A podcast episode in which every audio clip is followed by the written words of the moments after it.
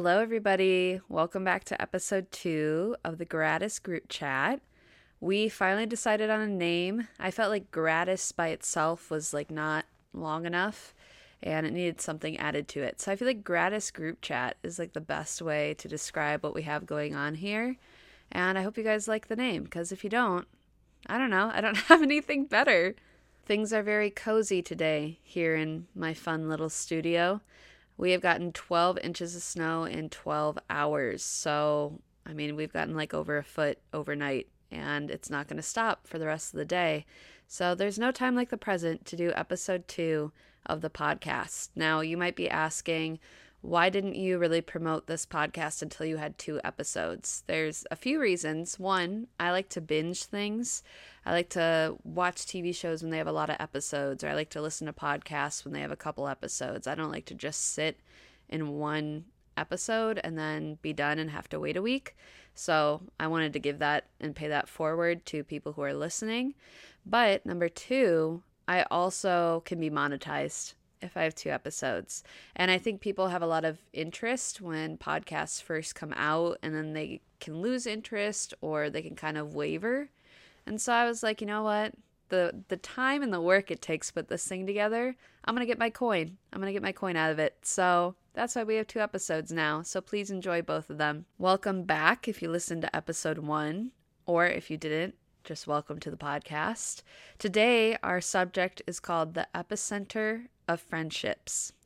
I came across a tweet last week from a man named Jack Daly Barnes, and his tweet said, The thing about romanticizing sitcom friend group hangouts like Eric's Basement and That 70s Show or Central Perk and Friends is that they don't exist anymore. The epicenter of friendship is no longer physical. And his tweet continued, but I felt like it wasn't as relevant. But it reminded me of two different conversations I've had with my friend Ani in the last six months. The first conversation was on adult friendships and how they change. And then the second was a concept called third spaces. So we're going to dig into both of those subjects a little bit today. But I'm hoping that most of you listening will resonate with this to one degree or another, or at least it'll get you thinking um, on a couple of important topics like friendships and how you act as a friend and what kind of friends you should have in your life, and how adult friendships change and grow, and how the places surrounding those adult friendships also change and grow. Probably around six months ago, Ani and I were talking about how adult friendships really change and merge and kind of drop off in your 20s. I noticed in my early 20s, you would have groups of friends. So these would be people who maybe were friends from school or from a hobby or from a sport, or if you're religious, from church or from a religious affiliation. And you would have these groups, teams, clubs. That's what a lot of friendships are based off of is um, four plus people in a group and how they related to each other on things that they enjoyed or things that they believed in, moral values, religious values, or just a situation in life, scenario in life, life stage, things like college or schooling or training for a trade or something like that. We had friends that really were a friend group. They really revolved around a group think, kind of a group mentality. And I've noticed as I've gotten older, and she pointed this out too, your friendships change for sure with maturity, but they also, the layout of friendships kind of change. Instead of going to this group for this activity or this group for this type of support, now you may have one singular or a few stragglers left of every group. And so you have these two people from this thing, this one person from this experience, this one person from this life stage, and you're at the center. So you may have seven friends, but they don't all relate to each other anymore. They only relate to you. Up until about 25 years old, I had these friend groups with four plus people, and they all brought something different to the table, whether it be like our memories, things we enjoy, life experience, whatever that situation may be, they all brought something different, but there was a group of people. And I would say past the age of 25, that's really diminished and changed. And so there's this weird loneliness with friends lately where I can't really go to a group of people and get what I need in terms of friendship. And I also can't go to a group of people and give what I have to that group of people. I have to kind of maneuver between individuals in order to get and give what I'm used to receiving and giving. Each one of these individuals brings something important to the table, which is really nice. But when I had a group of people, they all would bring that by themselves. They all would bring a different life experience, different memories, different things in common, different values that we held true.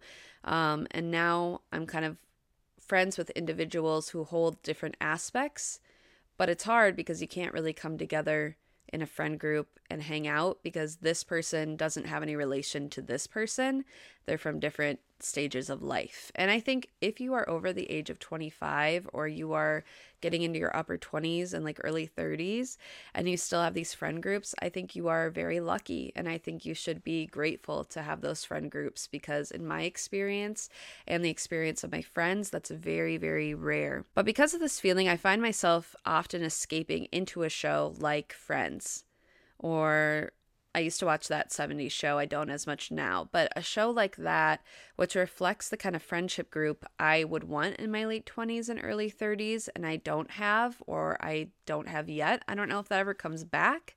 I have not heard from anyone over the age of 30 that you ever really get that back outside of maybe like a group, like a church group sense or a religious group sense. You won't really have um, people in a group setting or a group form anymore but that's it makes it easy to escape in that type of media because it feels like you're part of that group even though you don't know any of those people. I think this feeling really came to a head in July of this year when my friend Linnea got married.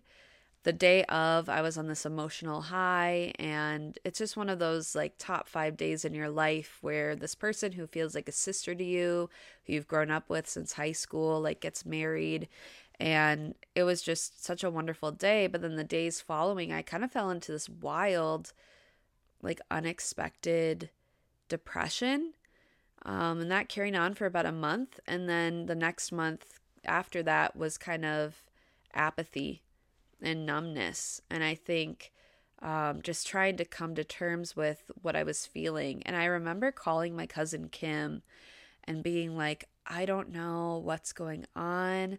I like maybe I just have bad friends in my day to day, but there's something that stands out from this bachelorette group or like these bridesmaids from this wedding. And I don't feel like I have that anywhere else in my life. And so at the time, what I thought it was was like I just must have bad friends. And this has just made it very apparent, you know. And I was talking to my friend Kim, and she was like, I don't know. I don't know if it's that you have bad friends. Maybe they just bring something different to the table. And it took a couple months, but what I realized they brought to the table was this was the first time that I really felt like I had a group of people around me in a long time. And so the reason that I think it hit me so hard in July versus when we got together in March, because that's when we first, I knew some of them because they're her sisters. Uh, but then when we got together in March, we had a bachelorette weekend. And I think the reason it didn't hit me then is because I immediately went from that to staying with a friend in Oceanside for half a week to staying with another friend in Los Angeles for a week. And that friend had a lot of friends that would just come in and out of their house and there was definitely a group setting there. So I I felt like I kind of got to step down a little bit each person before I headed home and prepare myself to go home and back to real life versus this wedding I felt like we all got together again and it was so incredible and amazing and what a beautiful day. And then the next day it was just back to real life and everybody flew home to their respective states and areas in the country. And we didn't have that friendship. And since then, I have seen some of them, like I've seen her family when I've gone to pick her up when she's in town, or I saw Carolyn when I went to San Francisco in October and visited Linnea, or I saw Ashley. We had dinner in November. So, like, I've seen again each of them individually, but I haven't seen that group since July, and I probably will never see that group in totality again for the rest of my life. I might see little individuals here or there, or like tiny groups of like duos throughout my life, but I don't think I will see all of them again. And I think that's what I was struggling with and craving and working through at that time is that I'd finally had something that felt like that again. And it, as quickly as it came, it left. So that was kind of where my mind was going with that first conversation uh, in relation to this tweet about friendships. Like, first of all, what is an adult friendship? And adult friendships change and they grow and they're odd. And even people that you knew, like I'm still friends with girls that I was friends with when I was like eight years old.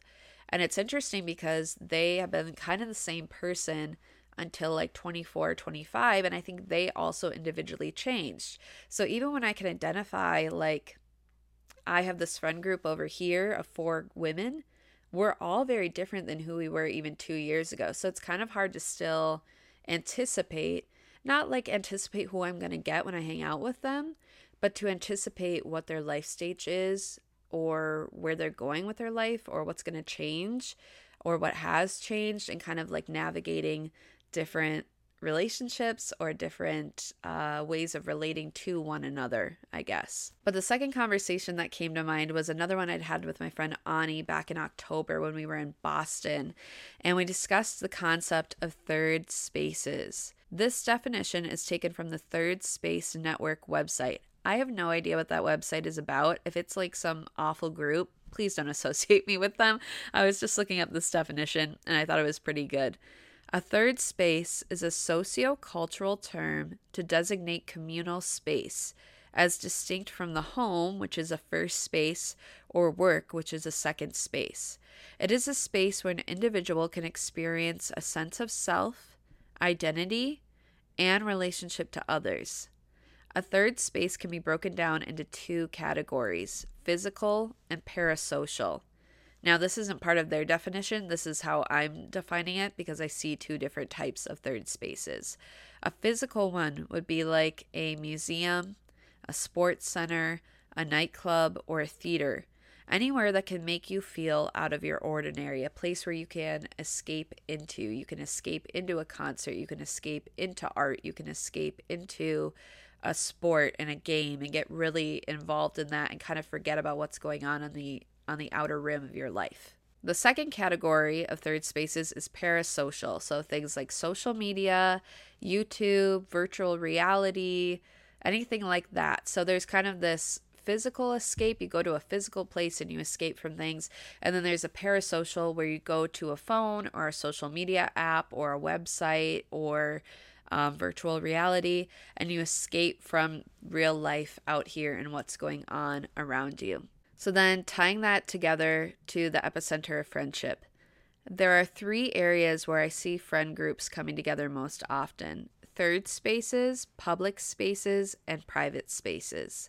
We just discussed what a third space is, and I believe that going to third spaces is important because it allows you to fully escape, as I was saying before, um, from a situation or a scenario, and you get a full, like 100% break from whatever is going on. A public space, again, I'm defining because some people would say a place like a library, a restaurant, or a coffee shop, that's a third space. And it is, but it isn't in my opinion because you can still have an overlap of the the home or the work life within that space, right? Like it's an overlap of real life and escapism. For example, you may do a project in a coffee shop. You might work on a paper or work on a group project together for school in a coffee shop. So you're still doing the work portion of that, the second space, but you're in uh, atmosphere that's different than your home or your office or your school.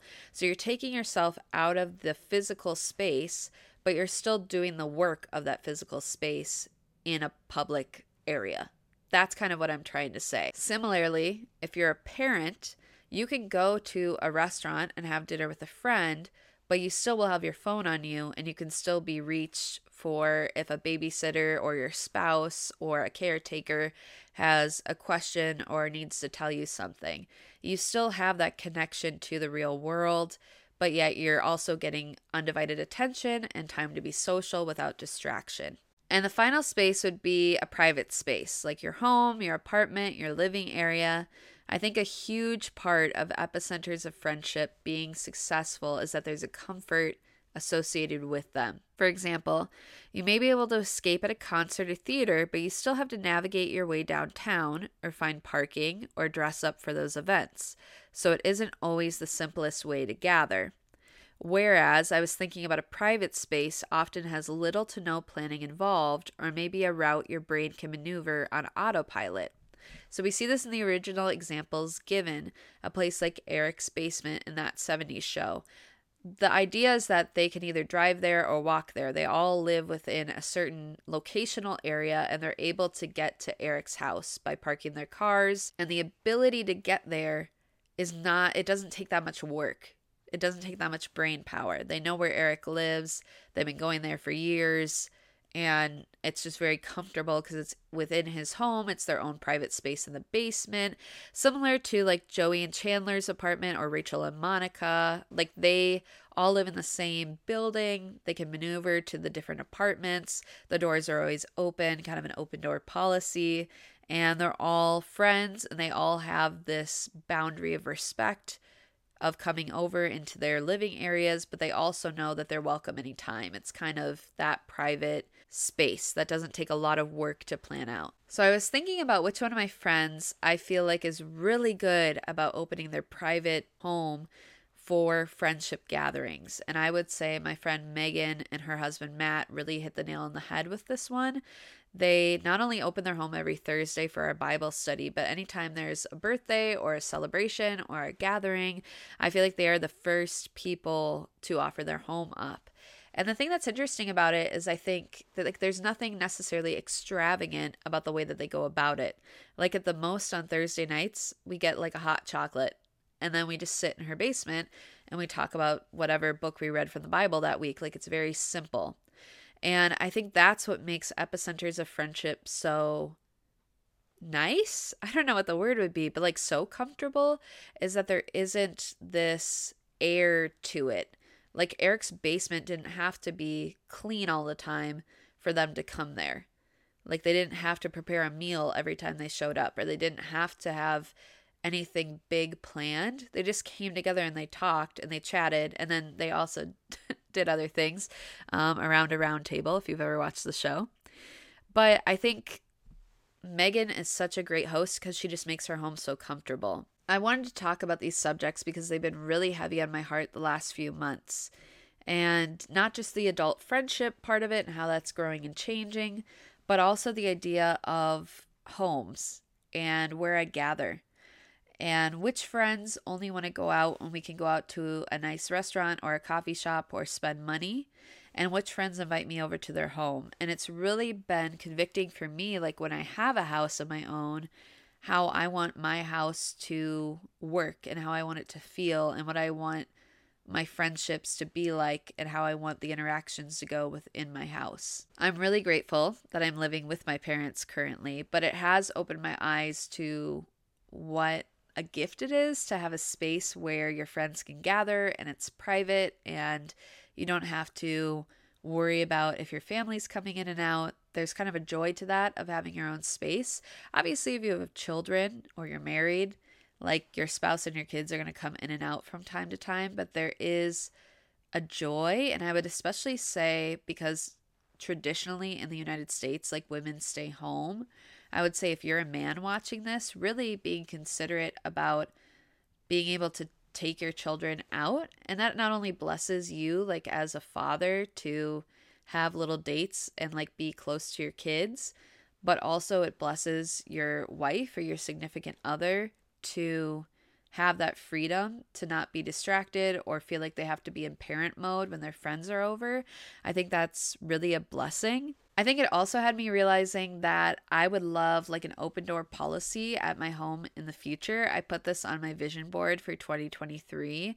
But when I have a home, I really want to have an open door situation. And that comes with having an understanding of respect and boundaries with friends and family. And so, as hard as 2022 was, because I had to create a lot of boundaries and a lot of just standards and kind of protection, I think that that is setting the hard groundwork for the future and what I want. I really noticed this in Los Angeles when I visited in March how Anna's roommates as I mentioned, they are all friends and there was 5 of them, but then also their friends could kind of come in and out. They had an understanding that their home was open and that they could host at any time and that people were always welcome. And obviously, if something happened where someone was really struggling or needed private time, that could be discussed and that was respected. But for the most part, the door was open. Just give, you know, give a heads up through a text that you're coming over you want to hang out, something like that. It really opened my eyes when I came back to Minnesota how we will be like, Oh, do you want to hang out? And it's like, Oh, yeah, I'm free in three weeks. And then you deep clean your house and you make this huge meal. And it just feels like this big production. And it's like, I don't really think that your friends are looking for that. I don't think that your friends need all that. And I think if you ask them, they would tell you that. But there's this weird pressure, and I don't know if it's a Midwest thing. I would love to know this in the comments, or um, just as you guys are listening, let me know in person. Is it a Midwest thing that we very much feel like we have to put on this, not a show, but like this almost like be presentable? And we have to prepare our homes, and we have to prepare this lavish meal, and we have to do all this stuff. And it's almost like I feel like it's a barrier between me and my friends because it's like I don't expect you to clean your house for me to come over. And of course that's with the mindset that their house isn't like disgusting, but the problem is that I think too many people think their house is disgusting when it's just like normally dirty. You know what I mean? Like if you have kids, I expect you to have toys on the floor. Like if you have children, I expect that there's some dirty dishes if anything, it provides an ability for me as a friend to help and to serve and to give back to you in being able to wash some dishes. I just think there's too much of like this barrier in friendships of like being presentable and your house is at its best and almost like you don't have these children, but it's like I want to interact with you in your real life and I want to interact with you in your real home and I don't want to feel like I'm imposing because that makes me uncomfortable as a guest. But I think it also portrays to your children that we can only have people over when we're at our best. And we have this then this mindset that goes into social media too, right? That we only present ourselves when we are at our best. And I think real friends can see you at your worst and you don't have to put on um, a character or you don't have to put on a show in order to feel a connection with people. In fact, I think real friendships spur from those moments of hardship and being able to be there together. And although they're not great memories, it's like that really proves who is your friend and who isn't. I think being able to just show up at somebody's house and again, what I would want in my future home is that people would be as comfortable within my home as they are in their own homes. Again, there's a boundary to that. I don't want I just feel like people will take things to an extreme, but I want people to be able to come into my home and know where the silverware is and know how to make a snack. And I don't want them to feel bad about it. Like that's it's not oh, you eat a snack at my house and I have to go to your house and eat one of your snacks. Or like, oh, you come to my house and I have it all clean and your house magically has to be cleaned up. I don't like this give and take um, equality situation because the reality is if you have friends in different life stages, your life isn't going to be equal. I'm going to have more time to clean my home and to prepare a meal than someone who is married with children. That's just the facts of life. And I think that's the joy of having an overlap in life stages. And if we keep pretending like we're living lives that are perfect all the time, that really creates a boundary and a barrier that's unhealthy that doesn't allow people to really be friends or to really connect in the way that they would if we're constantly trying to to one up the other person. And i don't think that's how people view it but i think that's how it comes across is like i need to be the best and i need to be better and my home needs to be like exquisite. And no one's asking you for that. With all that in mind i'm going to wrap up this podcast but I have a couple prompts for you guys to follow along with and answer in the comments or let me know in real life. Text me the answers if you want to. The first prompt is Do you feel like you have friends, like a friend group, or individual friends who all have you in common at the center? Which do you feel like you fall into which category? The second prompt is to let me know what you prefer most third spaces, public spaces, or private spaces. Which one are you most comfortable in and or where do you find your friend groups most fall into? Do they fall into going to escape to things? Do they go more of the middle ground or is it more within your homes? And the final prompt is what kind of home would you like to have in the future or what kind of home have you created? And if you have created that home already, are you happy with how your home is? Or has this podcast made you think about how you approach friendships and having friends at your house? Thank you so much for listening. Don't forget to like this video if you're watching on YouTube. And don't forget to subscribe on YouTube by going to my channel, Kaylee O'Connor, with an OR at the end. Or if you're listening on Spotify or Apple Podcasts, go ahead and subscribe to the Gratis group chat on there. I will see you guys in the next podcast. Let me know what you thought about this below. Give me feedback on the first two episodes, and I hope to talk to you soon.